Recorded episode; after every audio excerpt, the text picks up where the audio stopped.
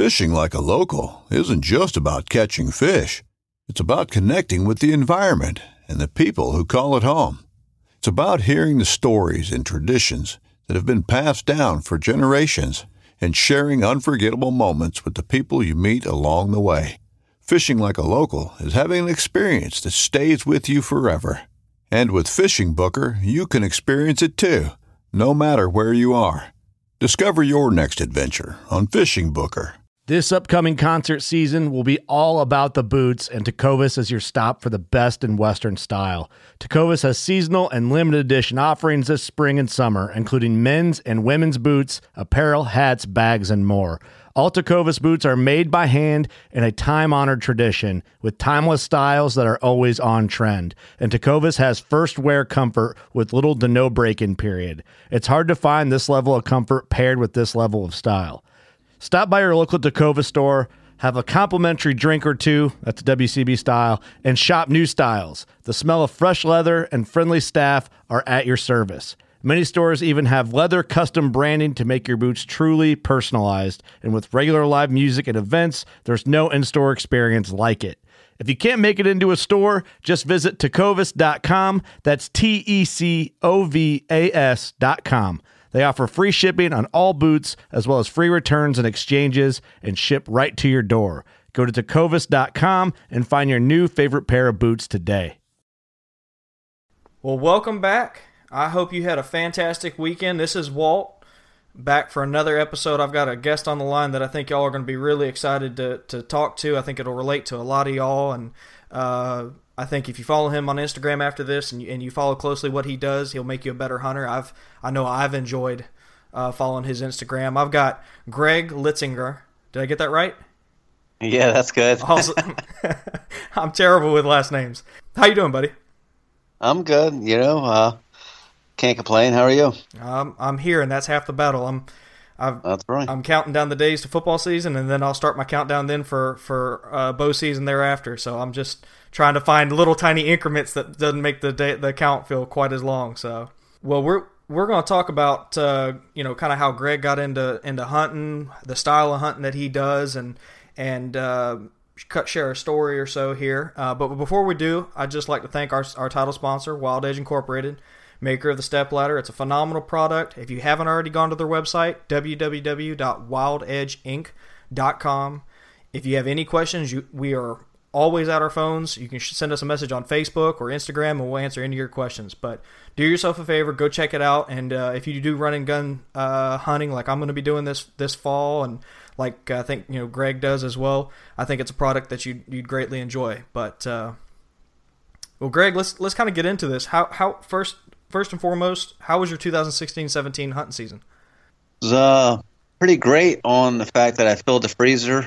Um, and not so great on the mature buck killing, but um, shot three good doe, older does, and had a couple encounters with a couple mature bucks. Just couldn't seal the deal, and I seen more one and a half, two and a half year old bucks than I've ever seen in my entire life. So it, it gives me some hope that few of them might be around next year to uh, you grow a few more inches and hopefully maybe get a crack at them. That's awesome, man. I I had a I had a similar season. I just didn't put any meat in the freezer. In fact, uh, one of my my hitless bucks ended up getting away with me with my arrow. I hit his shoulder bone, and he didn't quite. Uh, I didn't oh. get quite. He only got about three inches of penetration, and we tracked him a while and then saw him. So we know he's okay. He'll be out there for next year. But uh, yeah, so it, it was it was. But you know, you you seeing that many big bucks really kind of tells you that you're doing something right. Yeah. Yeah, when it's when you get for me, like I'm at a point where I enjoy.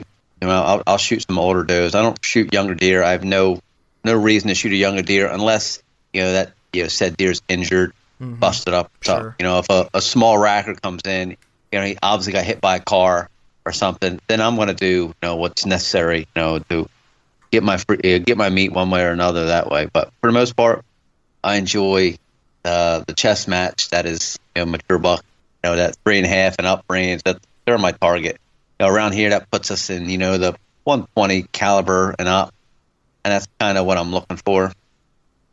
So it's it's hard to pass on them solid 110, 115 inch deer, and you're like, I know he's young. You look at him, so it's like I had a few encounters last year. It's rough because you're like, mm, just please go away. Keep on walking, and they're the ones that always like hang out in front of your stand, eating acorns or something. Like, dude, come on, 15 just yards, on- perfectly broadside. yeah, yeah, keep it moving. Got good good footage of them. I'm like, just keep moving, buddy. Keep it moving. You know. Well, that's that's still good though. Man, I, there's nothing worse than going out there and, and hunting uh, the kind of land that you hunt and, and not seeing anything. That's probably got to be the, the far worse than actually seeing them in front of you and being tempted by them. I've had uh one of those three years ago. I seen 12 deer all year. Ooh. One spike. That was it. And people look look at my thing like, oh, you're you kill all these nice deer, or oh, you, you know, you're always in the right place, right time. 12 deer all season and one spike. That was it. Wow. on 20 some sits. So a season like that was uh that was a that was a rough one. Like I wasn't even kicking deer walking in and walking out. Like I was like I I was to this day I, I scratch my head like and I don't know what it was, but my bad breath or something. uh, I felt like I was 15 trying to talk to girls, you know, all by myself. And, Do you remember back in the early 2000s there was a, a breath a breath chewing gum, like a scent killing breath chewing gum? yes. Yeah, yeah. Uh, I I didn't I didn't buy any of that, but yeah. That one, that and the acorn cruncher. Yeah. You know, that was the one gimmick that I looked at and I thought, okay, I'm too old to be buying this kind of thing. But it like I couldn't rule it out that it like it, I don't think it would have had an adverse effect, I don't think. What do you think? No. No, I mean, and for five dollars, I mean, Yeah, yeah. Well, see, that's how they we get buy you, a cup of coffee for five dollars. Down from four bucks, right? yeah, Well, you know, we kind of teased it here. I said, what you know, the reference the kind of land that you hunt. Why don't Why don't you kind of give us a uh, an overview of, of where in the U.S. you hunt, uh, the style of hunting, and preferably like exact GPS coordinates that we can we can uh, find find your, your your trimmed up trees. yeah. Uh, I'm pretty much you know, Jersey boy, born and raised. I hunt all over the state, you know, from the salt marshes up along the bay, uh, to the bigger woodlots, you know, middle of the state, all the way up to the mountains uh, on the northwest corner. I pretty much, I like to hunt as many different types of terrain as possible. I, I can get very bored hunting said salt marshes every day. Yeah, I like I like to give it in spurts. You know, if I had to hunt salt marsh every day, I'd probably go crazy because it's salt marsh hunt. It's it's fun hunting, but it's lonely, boring hunting. And the mountains, same thing. I love the mountains, but five six days straight hunting in the mountains, you know, an hour and a half, two hour hike sometimes. Yeah, that'll that gets old real fast. Yeah, sure. I break it. I, I break it up. I try and plan my you know time off from work, little blocks. Some couple days in the mountains, couple days in salt marsh, couple days in the big woods. Um, just that keep me optimistic, I guess, and it doesn't allow me to burn out a lot of my spots uh, or areas for that matter. I'm not necessarily known for overhunting a tree once or twice a season, and that's pretty much it. But an area, I mean, uh, if I got ten trees in an area and the wind's good, I'll hunt all ten trees, you know, in you know consecutive days if I got time. And that bear is basically done after that. So I try not to overhunt certain sections because I know the potential of that area, you know, be it food or the rut or you know late season bedding, whatever it might be. How far does it take you, or how long does it take you to drive from, say, salt marshes to mountains? Because that seems like it wouldn't be if if both of those in your in your range, it couldn't be too far. Two and a half hours. Well, that's not bad. Nah. Uh, and it's, I mean, 'cause I'll buy a PA license from time to time or Delaware if I'm tagged out. But the only time I buy a Delaware or PA license, because I can hunt either one, is if I tag out real early. But that's only happened a few times in my life.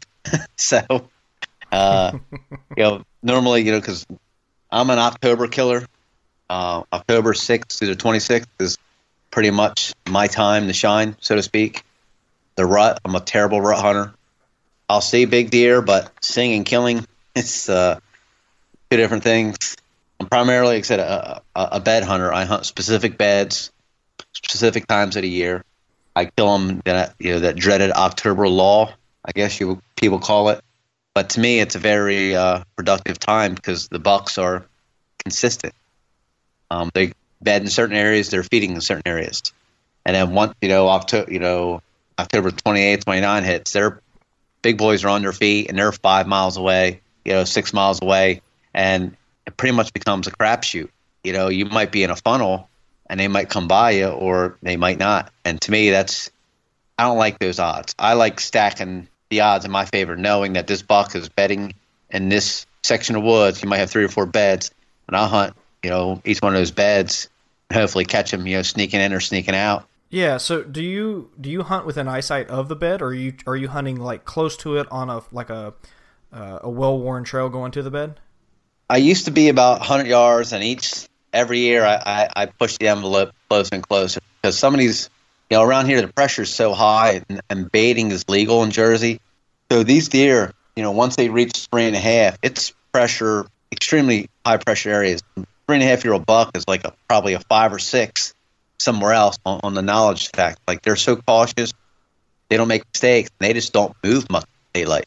So every season, you know, I try and get a little bit closer, you know, five yards closer. If I know a buck like this one uh, that I found a couple years ago, I got my tree now pretty much 51 yards from his bed. Wow. And um, like pretty much if I get into the tree, I should be able to see him if he's there. But I've hunted that, and I he always comes in, you know, after dark. The evening sit and 100 yards, 80, 75, it's just too far away. So that, you know, these deer that are that old, you know, they're, they might even be traveling 50, 40 yards daylight. You know, and a lot of times it's just with an eyesight of that bed. Like they're sitting in that bed, they're going to travel. They might see 50 yards. That's as far as they're going to travel. Because he knows it's safe up there because he's been watching her all day. He's not going to go 100 yards because he don't know what's back. He's going to wait till dark because he knows it's safe. So it's a, a really aggressive tactic that has it's a high risk, high reward. Uh, usually a high risk, no reward. But when, when you get the reward, it's almost like clockwork because you know when he's coming in. You know, like I'm primarily a, a better morning hunter. Like I, I kill deer coming into their beds, which people find crazy. It just seems to work for me. I mean, every one of my deer in the wall, except for two, three, have been morning kills, and it's from seven to seven thirty. And these bucks, they'll get within. Like I've watched them in the marsh, they'll get within hundred yards in daylight, and sit there and wait. It's like they're almost waiting for people to shift around and do their things before they sneak into a bed. It's it's a weird. It's weird. Um, and the same in the mountains. Like they, they come in seven seven thirty, and I, I try I tell people this, and they look at me like I got sixteen heads, but um, you know I got four or five you know film vid, footage of uh, morning kills, and they're all time stamped seven seven thirty. So whatever it is about that time, it doesn't matter where I'm hunting, either in the marsh, the big woods, or the mountains. That seems to be a time that mature deer are still up on their feet in the morning, which goes against a lot of what you're led to believe. Like, you know, bucks are nocturnal; they don't move in the daylight. I, I don't, I don't know. It's well, you know, you, you said that people find it crazy that you, you kill more in the morning than the evening. I mean, that doesn't seem crazy to me at all. At, at first, at first thought, my, my thinking is you're more. It's it's more likely that you're going to get a shot on a deer as close as you're getting. I mean, you're talking fifty to hundred yards from their beds, like you just said, and if they're already in that bed, I think that kind of makes it difficult. Like you open up the chance if you're coming in there to the stand that afternoon of running mm-hmm. running them out of that bed. Whereas if you come in the morning, at least there's the opportunity that, like you said, those deer are staging somewhere. They haven't quite made it to their bed because obviously they probably feel more comfortable cl- the closer and closer they get to their bed. So you're already in there before potentially they come in. Whereas in the afternoon or or so, it kind of makes logical sense that they yeah. there's a great chance of them already being there. Yeah, like now I, I look at it, you know, I, I read it like John Eberhart, his book that he had, Bow Hunting Pressured Whitetail, and he, you know, hunts some of these rut staging areas, and he's in there like three hours before first light. And I started adopting that tactic. Like I'll be out in the woods, like two, I'll be quiet two hours before shooting light, just sitting there, and I look at like I said, I look at it in this way. I can beat the deer to his bed. He might like I've had him come through at dark, and there's nothing you can do about it. Right, you know, but right. I've had them not come through dark. But in the evening, like I said, they don't have to move from their bed. In the morning, they want to get to that bed, and there's a good chance I can beat them to his bed for the most part. You know, I mean, I, I've been set up, you know, three hours, you know, three and a half hours actually on this one buck trying to catch him because I know he was beating me there, so I kept getting there super early, and he was so nocturnal. You know, three hours before first light, he's coming into this bed, and he would never leave. I would sit all day. He would never leave. He'd get up, mill around, bed back down. He would never leave. You know, he was so wary. He wasn't even a big deer, and maybe he's old or whatever, but he was just so crafty that he would stay on these little islands. Huh. You know, I watched him. You know, I had him come through in the morning, and I had him come through at night, like during the rut, like when you think bucks are all running around. Yeah. Nope. This guy was this guy was worried about living. so uh, he's like, you know what? I'd rather live today. You know, she's gonna be there. She'll be there. Don't worry. I want to keep my, uh, you know, keep my blood in my body. I guess. he, he like he likes to keep his own skin, I guess. But Yeah, and it's and a lot of stuff that people, you know, read or write. Uh, nothing's really set in stone with deer, especially mature deer. Like some deer are very active in daylight, some deer aren't. You know, and in some areas requires them to you know do certain things that other areas don't. Nothing's really set in stone, and I, I try to tell people that all the time.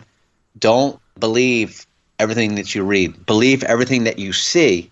Don't necessarily believe everything that you read. right. Because some people are like, well, this he's a biologist. He must he wrote it, so it's true. Or this guy's, you know, he's been hunting thirty years. He wrote it, must be true. No, in that case, particular case, yes, but not all the time. Um, and I, I think that's a lot of people put value into situation or uh, knowledge that doesn't help their situation. Mm-hmm. Well, if you look at a lot of the wildlife re- literature that's out there, I mean, what are the states that you think of as to how it helps you? Kansas, Ohio, Yeah. Illinois, Indiana. Well, you know, those are big buck states. That information is, is incredibly valuable valuable for people who are, are hunting in those states. But there, you know, of the nine that it helps, there's 41 others that that's probably not going to apply to because the terrain isn't the same. We don't have CRP fields. I used to hunt on the East Coast uh, like you did, except I did down in Southeast Georgia, and I quickly noticed that hunting out in those marshes, uh, those big, you know. Um, Spartina marshes out there where it's, it's soggy and you wouldn't think anyone anything want to walk. You go out there and there's well worn trails going a quarter mile out into this open grassy area uh, to this one little oak hammock, and you'd go out there and there'd be beds. And just just before I moved, I caught on to that, um, and you know school got a little busy, and I was never able, able to capitalize on it. But I think you know your point is get out there and test it yourself, and if it doesn't if it doesn't yield the same result, then obviously move on and try and to to, to, to defy the odds. Um, Yep. You know, I was listening to, to a podcast just the other day, and there was a fellow on there, and he goes all over the, the Midwest chasing big whitetails. And he said, you know, oh, well, you know, everything that you read about how you hunt on the farm, pretty much throw it away when you're hunting public land in Kansas. You know, if you if you usually be real care, careful and not be in the middle of the bedding areas, get in the bedding areas because there's a hundred other guys who are all sitting on the outskirts of that bedding area, and if you don't kill that buck, somebody else is. So just go ahead and bust up in there and hang a set, a set and see what happens. And the guy's got a freaking trophy room full of big bucks on on public land. a lot of people call like my style of hunting aggressive. I mean, to some it would be aggressive, and to me sometimes I do get aggressive. But if you know, like if you know how deer come in and out of bed, it's not necessarily you're being aggressive.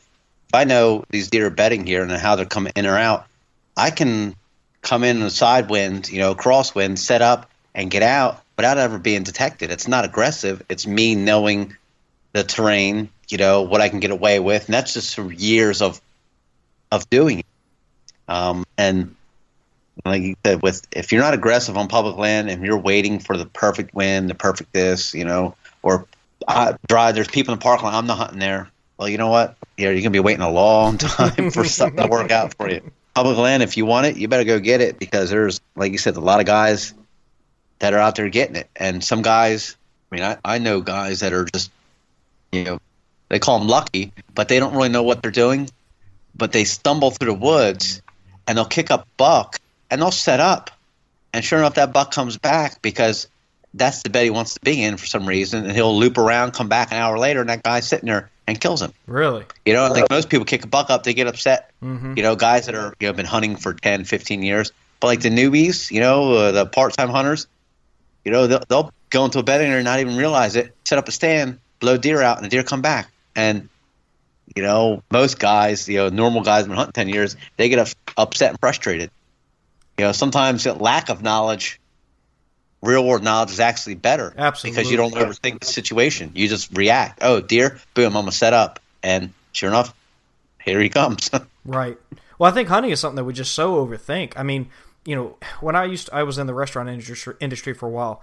I trained servers. I didn't want a server that had any other experience anywhere else. Give me the kid straight out of high school that has never held a full time or part time job, and I will make him into the best server possible because I had a specific way of training people, and you came in there with no preconceived concepts of, of, of going into anything. And that's kind of doesn't relate, except for the fact that whenever we go into hunting, we, we tend to just do the exact same thing over and over again. We don't adapt. I mean, that deer is his genetic drive is to survive. If he encounters a predator, he's gone. He does something differently. And but we're so used to doing the same thing that we that we see on TV or that we, we we've done on the farm, but now you're hunting public land and it just doesn't work Yeah, as lazy. often as often or lazy. Yeah, yeah. the well, I don't call it the human race, but hunters, you know, especially whitetail hunters, have become lazy. My dad, you know, I grew up, you know, said, uh, my dad was there. They they had to hunt for food.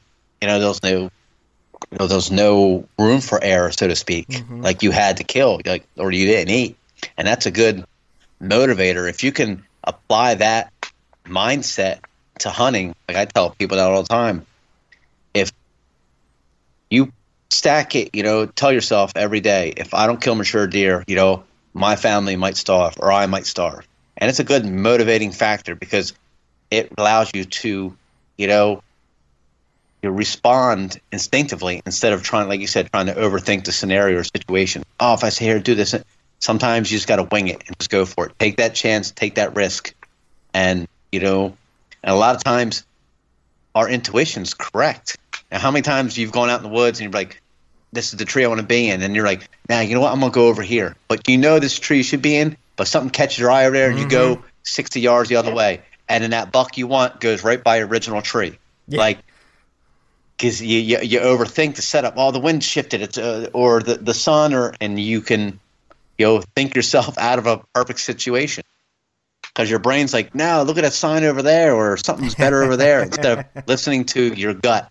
Yeah, no, I mean, and you know, I, one of my favorite ways to hunt, and it, it really boggles people, is on imperfect winds. Now, I'm not saying you want the wind blowing in people's face, but I have seen more, more and more bigger deer, just quantity and just also quality of deer on winds where I'm like, God, should I really stay in the stand? The the trail's coming from the south, headed north, and the wind's blowing, let's say like northeast, you know, or something where it's blowing kind of down that trail. That buck's coming, going to probably come up that trail because he can win that field or win that uh, creek bottom before he ever gets there. And that wind is kind of marginal. Matter of fact, my biggest buck to date was was that way. I was about to climb down. I had given it up because you know if the wind's blowing in the direction that he's coming from, or you know it's not perfect. It wasn't blowing in my face and over my back.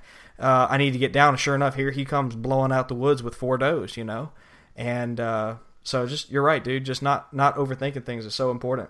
I've I've been uh, an avid follower of yours on on Instagram, as I mentioned earlier, and it's actually you know the the tenacity that you have and then the success that you have that's, that's inspired me to uh, go into public land this year. This will be my first year uh, in Florida uh, hunting public land, and honestly, it's probably going to be the majority of what I do. I've got one 120 acre farm that I split with the landowner, and I'm going to probably just leave that be until the rut, and then I'm just going to I'm just going to hammer public land because there's so many swamps back in here and places I think people aren't willing to necessarily go in because they don't have the the ability to see. So I'm Yeah. I'd, I'd recommend it for everybody else to, to, to follow his Instagram and, and listen to him because this guy he's got got stuff figured out. He shifts paradigms.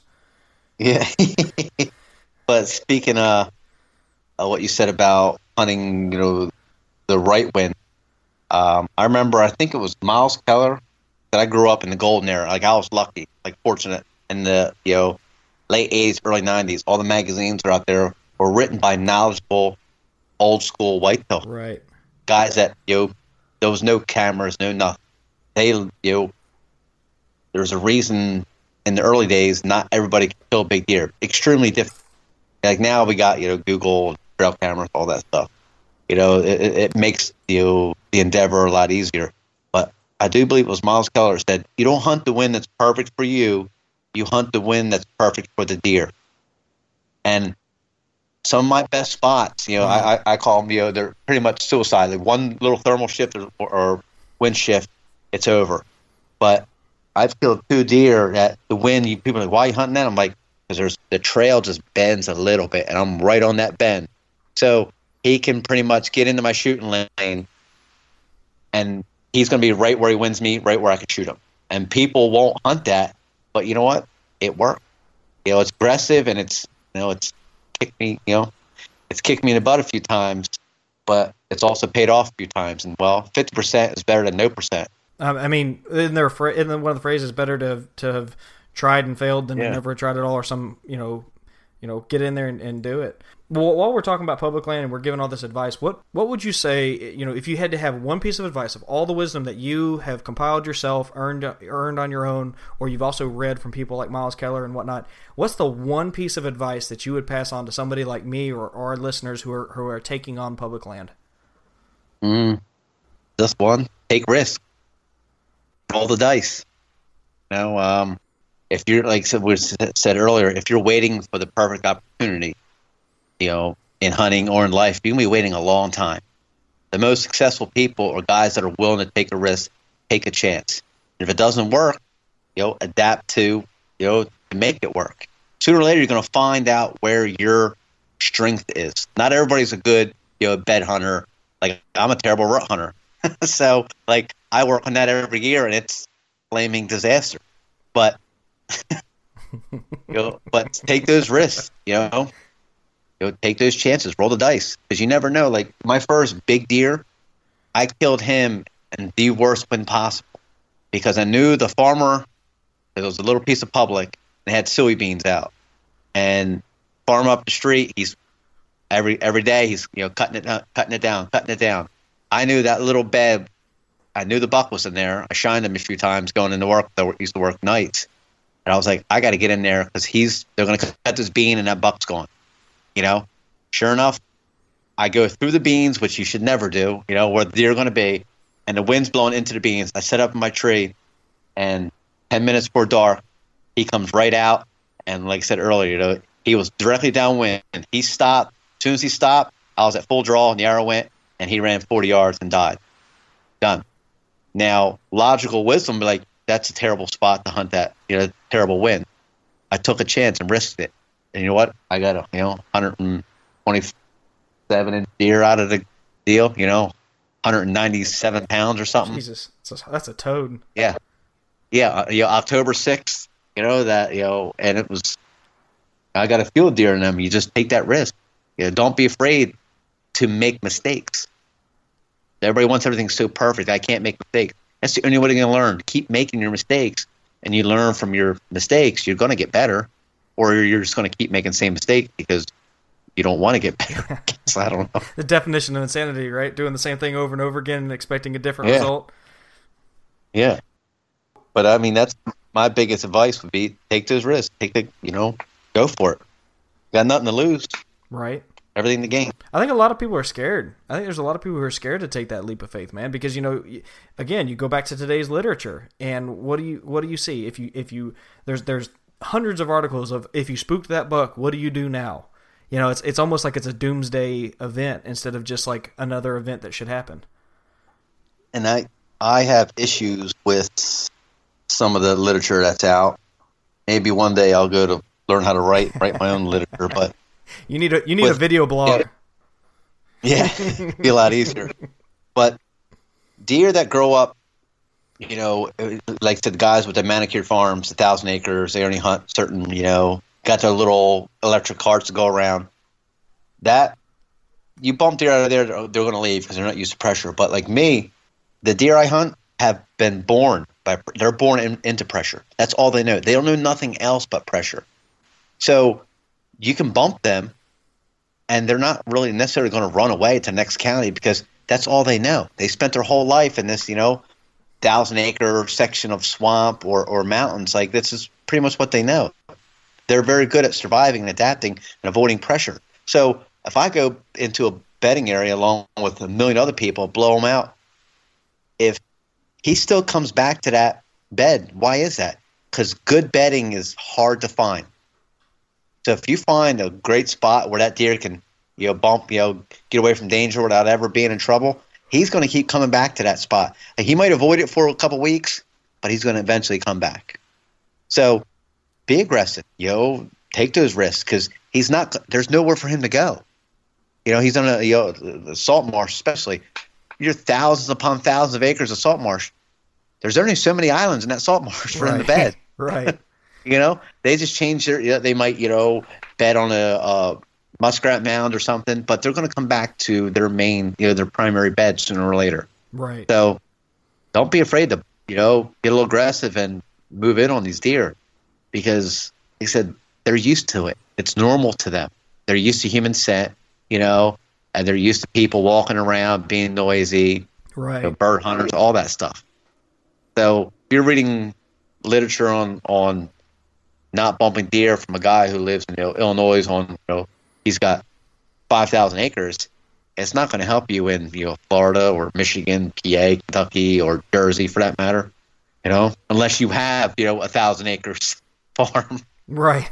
You know, because even 500 acres, that deer is going off that 500 acre farm. He's experiencing pressure elsewhere.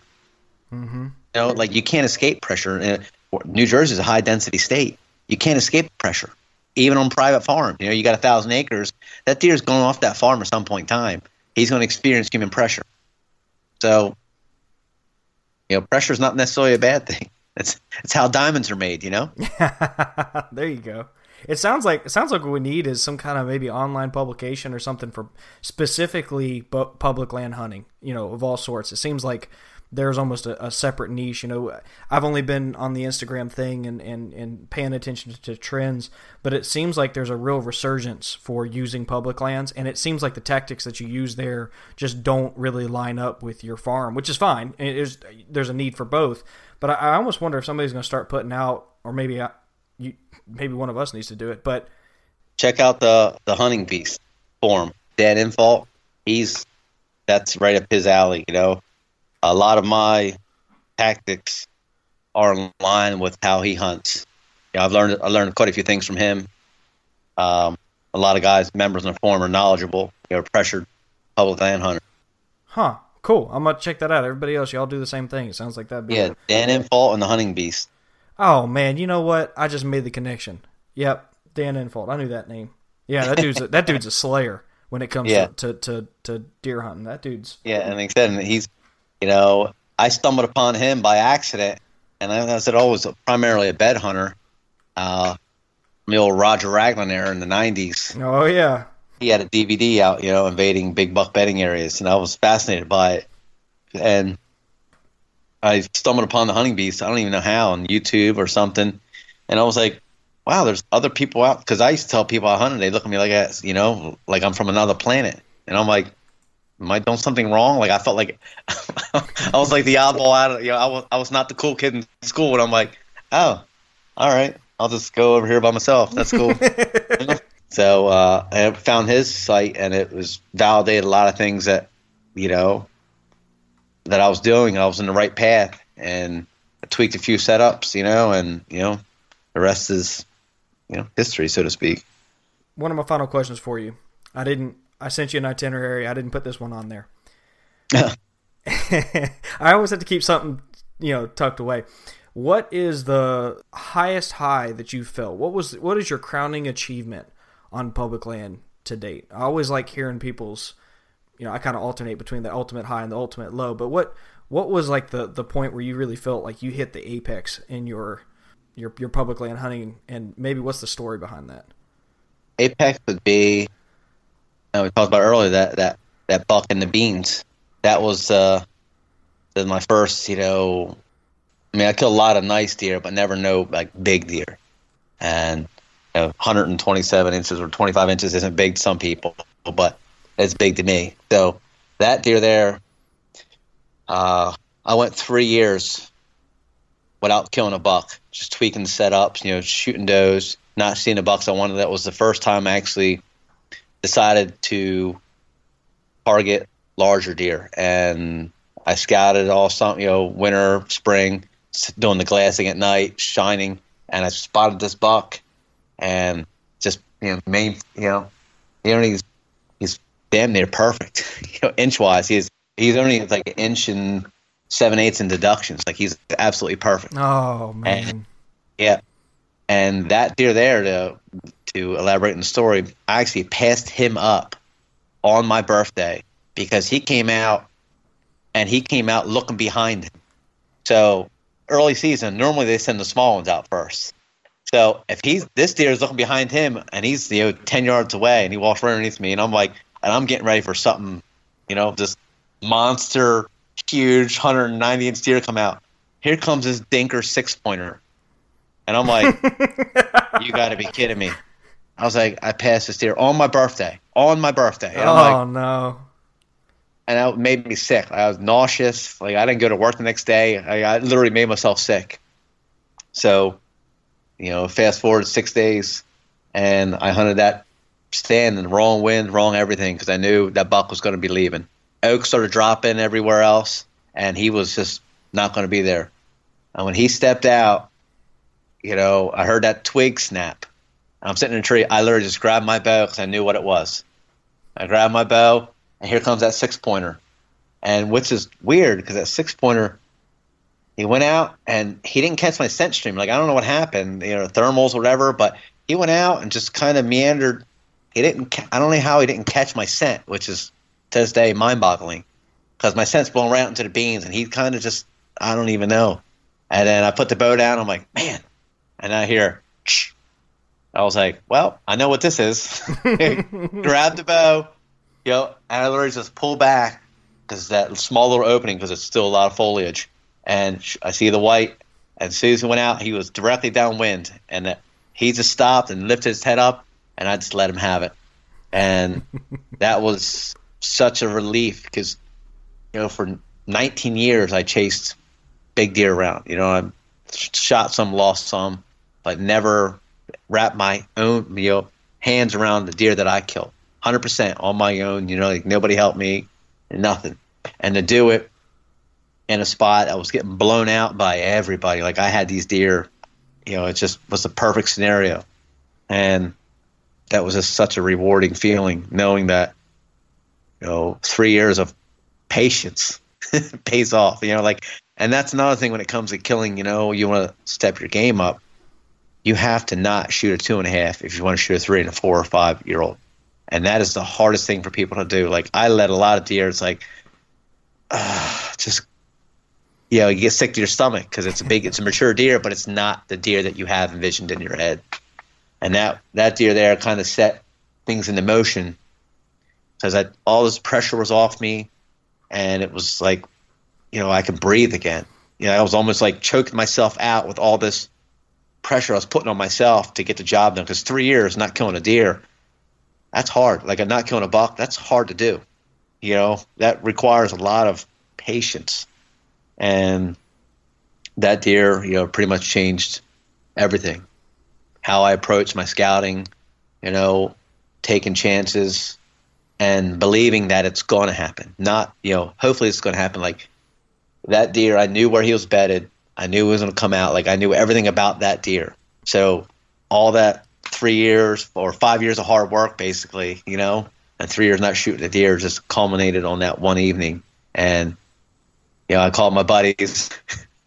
and when I got down, I literally walked three miles out of the way because I'm like, I know I seen him fall, but I'm like, I'm not jumping this deer up. I don't know if I got one long, long like I literally walking two miles out of the way. You know, I'm like, I ain't taking any chances.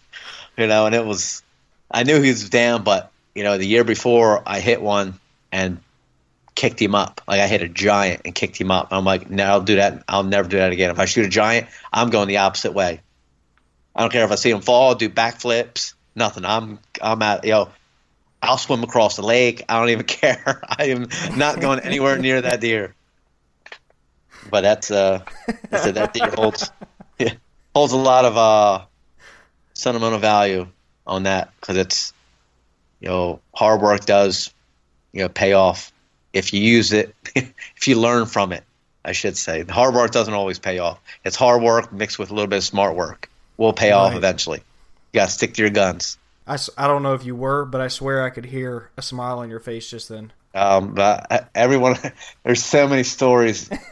all they're, they're they're so personal and, and like, I wish I would have mounted every nice deer I killed. Like I, I've, you know, I've killed some nice deer. I killed a couple nice ones with a gun with a shotgun, and I wish because the story's there. It, doesn't necessarily fade away, but it, it loses some of it because you can't look at that deer. Like I knew every one of my deer. I know exactly what time I shot them, what the moon was doing, what the wind was doing.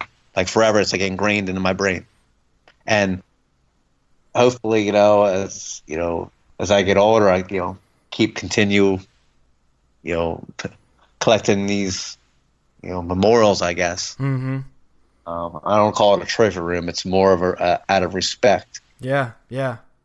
No, and I'm I'm the I'm in the same boat. I've I don't do the shoulder mount deal. That's not my my style. I do the European mount.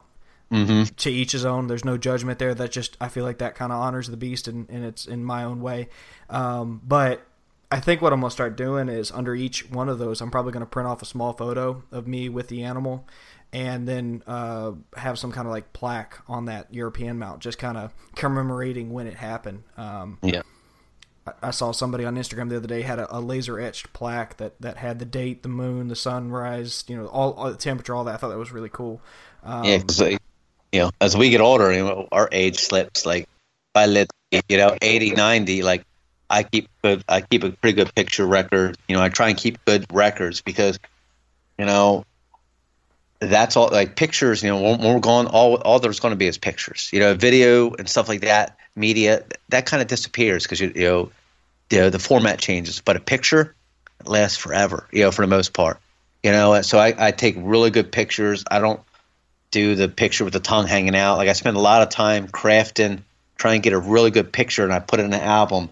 You know, so maybe, you know, a hundred years somebody finds these pictures, or my kids' kids, or whatever it's a good tasteful picture.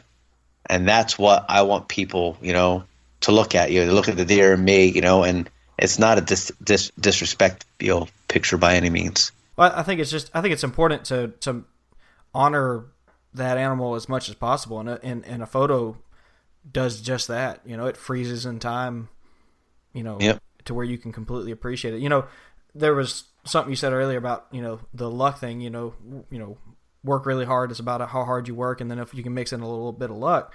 I'm kind of paraphrasing what you're saying. Je- Thomas Jefferson said something. I've got this on my next to my monitor here. It says, "I'm a great believer in luck, and I find that the harder that I work, the more I have of it." Yes. And yeah, it's one. It, it's true, man. Hunting is one of those things. The more you put into it, the more you're going to get out of it. And if you've gone to every mile you can and you get lucky, it might be the difference between him not picking up on you moving your hand and him having done so, or being ten yards to the right and he slips up that morning and comes in, and you've got the shooting lane that you wouldn't have before. So, um, you're right, man. I, I kind of echo, just wanted to echo what you said earlier with you know somebody else 200 years ago who felt the same way. Yeah, and uh, that it's, it's amazing how historians, I guess, or even a lot of their words, you know, and quotes and phrases resonate to this day. And it's crazy because it's a totally different world, you know, yeah. uh, but it's still, I guess, you know, basic things don't change. You know, like, like hunting, keep it basic. You know, you can have all the scent control you want, all the stuff, but nothing trumps deer knowledge. You know, they need food water, and bedding. You know, that's it. You know, it's pretty simple. We choose to complicate it, I think, to a level it don't need to be. You know, strip it down and get real basic. And sometimes that's the best thing to do. You know, get a little primal on him. Get back to fundamentals, man. Yep. You know, like baseball, fundamentals, football, fundamentals, hockey, everything's fundamentals. Shooting a bow, fundamentals. A new release isn't going to make you a better shooter. A new bow isn't going to make you a better shooter solid fundamentals is going to make you a better shooter. You know, we live in the age of consumerism, so it's kind of hard. You know, it's it's hard to sell fun. You know. Yeah, it's it's just you know like what you just said kind of echoed what we touched on earlier and that is in everything we do in life we look at it from a real logical standpoint fundamentals you build on the fundamentals you you can then add you know you know specialty moves i guess for lack of better words or new new tips and tricks and you know i learned that the hard way when i went backspin um, I thought that if I just picked up a backspin re- uh, release, it makes your groups tighter, yada yada yada. Dude, it took me back and, and exposed areas that I was so weak in. It didn't. I didn't even realize how weak I was. Yep. I mean, that's one that I love about target archery. It exposes your true nature as an archer. Because arrow don't lie, plain and simple. You know, uh, either on a target or a whitetail, the arrow don't lie. Mm-hmm. It always tells you the truth, and that's no room uh, for ego. yep. You know, like and I mean, I, I shoot extremely well. Um, this season's kind of been up and down, but when I'm on, it's like it's great. Uh, last year was a great season, but I've struggled a little bit this year because I haven't put in the time. You know, you get what you put in. Half-ass, half-ass efforts expect half-ass results. Yep. Yep. You want an exceptional buck, put in an exceptional effort. I mean, that's just Exactly. all there is to it, man. Yep. So, well, Greg, dude, I appreciate you coming on here. I I really hope people, you know, hear this and, and, and listen to what, what's said. And I really hope more than anything, anybody who listened to this goes to your Instagram and hits that follow button because there you go to such a great effort to have a wealth of knowledge up there from different videos and whatnot. And uh, we live in the age of 160 character tweets, and you break Yeah. down a lot of big concepts in, in 60 seconds.